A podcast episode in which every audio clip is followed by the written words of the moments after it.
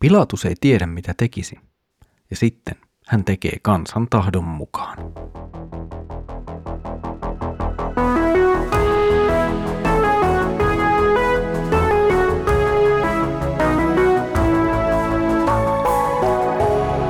Kirjoitusten pauloissa. Tervetuloa taas mukaan Kirjoitusten pauloissa Raamattu-podcastin pariin. Minä olen Mikko ja katselen teidän kanssanne nyt yhdessä Markuksen evankeliumia. Tosi mukavaa, että olet tullut taas mukaan. Edellisellä kerralla aloitimme tapahtumista, kun Jeesus tuotiin roomalaisen maaherra Pontius Pilatuksen eteen. Tänään jatkamme tuota samaa kohtausta ja luemme, mitä siinä sitten seuraavaksi tapahtuu.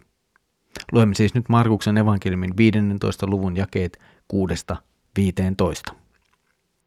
Juhlan aikana maaherra aina päästi vapaaksi yhden vangin, sen, jota kansa pyysi. Sillä kertaa oli vangittuna kapinoitsija, joka kapinan aikana olivat tehneet murhan. Heidän joukossaan oli Barabpas-niminen mies. Pilatuksen luo kerääntyi nyt väkijoukko, joka pyysi häntä tekemään niin kuin hänen tapansa oli. Pilatus kysyi, tahdotteko, että vapautan teille juutalaisten kuninkaan? Hän näet ymmärsi, että ylipapit olivat pelkästä kateudesta jättäneet Jeesuksen hänen käsiinsä. Ylipapit kuitenkin kiihottivat väkijoukkoa pyytämään, että hän pikemminkin vapauttaisi parappaksen.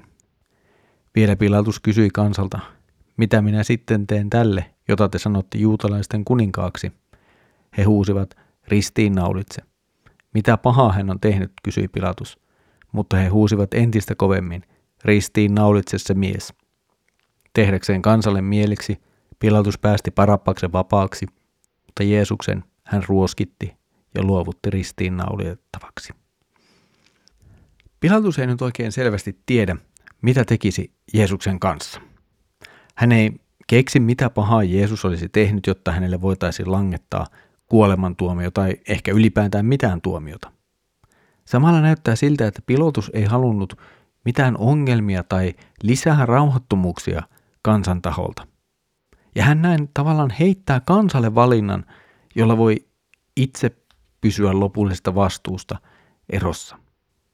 Markus kertoo meille tässä tavasta, jossa juhlan aikana maaherra vapauttaa tai armahtaa yhden vangin. Nyt kansan edessä on tavallaan kaksi miestä.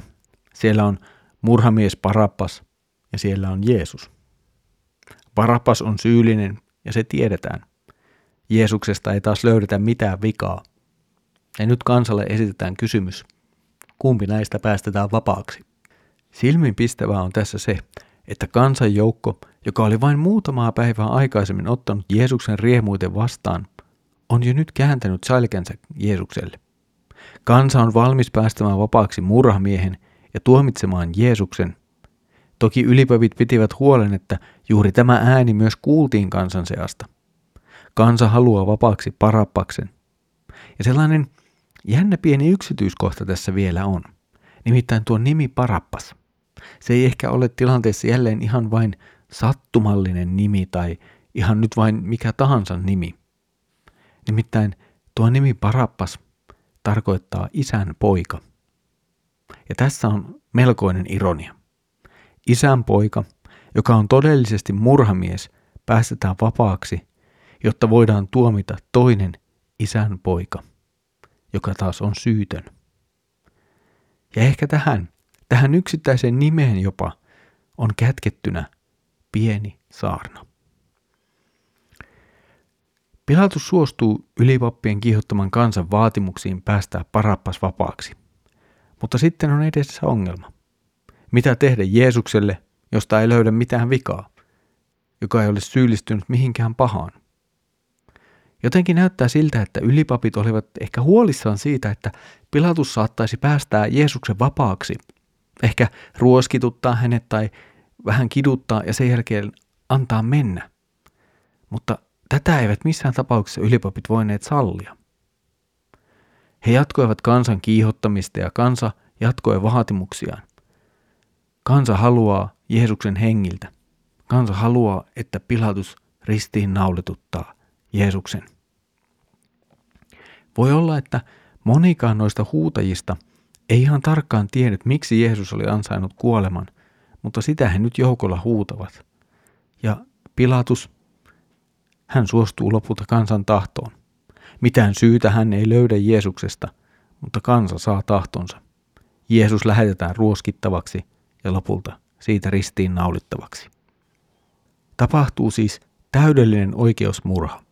Vaikka Parappas oli syyllinen, toki maaherra saattoi hänet vapauttaa ja siinä itsessään ei olisi varmaan ollut mitään sen kummempaa väärää. Mutta nyt tilanne oli toinen. Nyt tapahtuu oikeastaan vaihtokauppa. Syyllinen vaihdetaan syyttämään.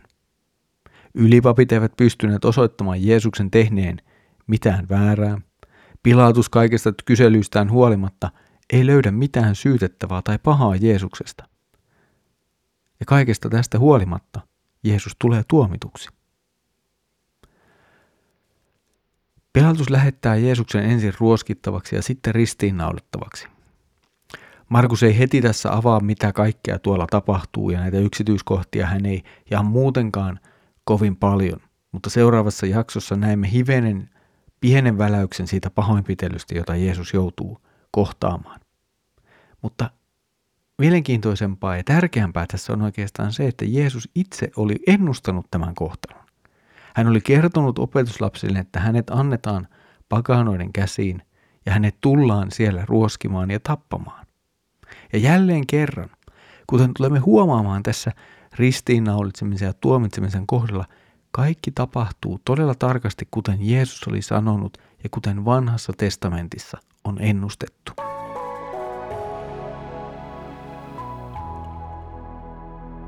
Jeesuksen tuomitsemisen kohdalla toistuu teema oikeusmurhasta, syyttömän tuomitsemisesta.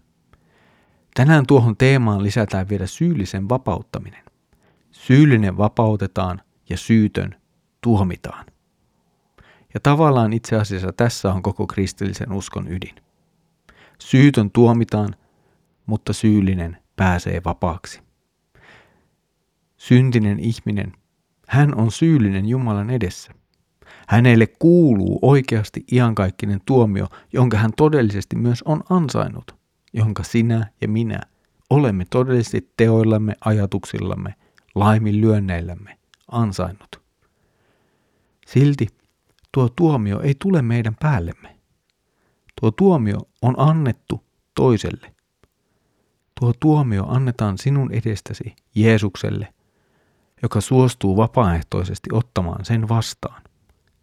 Ja näin synti saa sekä oikeudenmukaisen tuomion, että sinä todellisen anteeksiannon ja armon. Tässä oli tämänkertainen kirjoitusten pauloissa Raamattu podcast. Mukavaa, että olet jälleen ollut yhdessä mukana kuuntelemassa Markuksen evankeliumin jakeita. Seuraavalla kerralla jatkamme Jeesuksen viimeisten vaiheiden seuraamista. Näemme Jeesuksen sotilaiden piirittämänä ja pahoinpitelevänä. Siitä siis seuraavalla kerralla. Mutta nyt Herramme Jeesuksen Kristuksen armo, Isä Jumalan rakkaus ja Pyhän Hengen osallisuus olkoon sinun kanssasi. Aamen.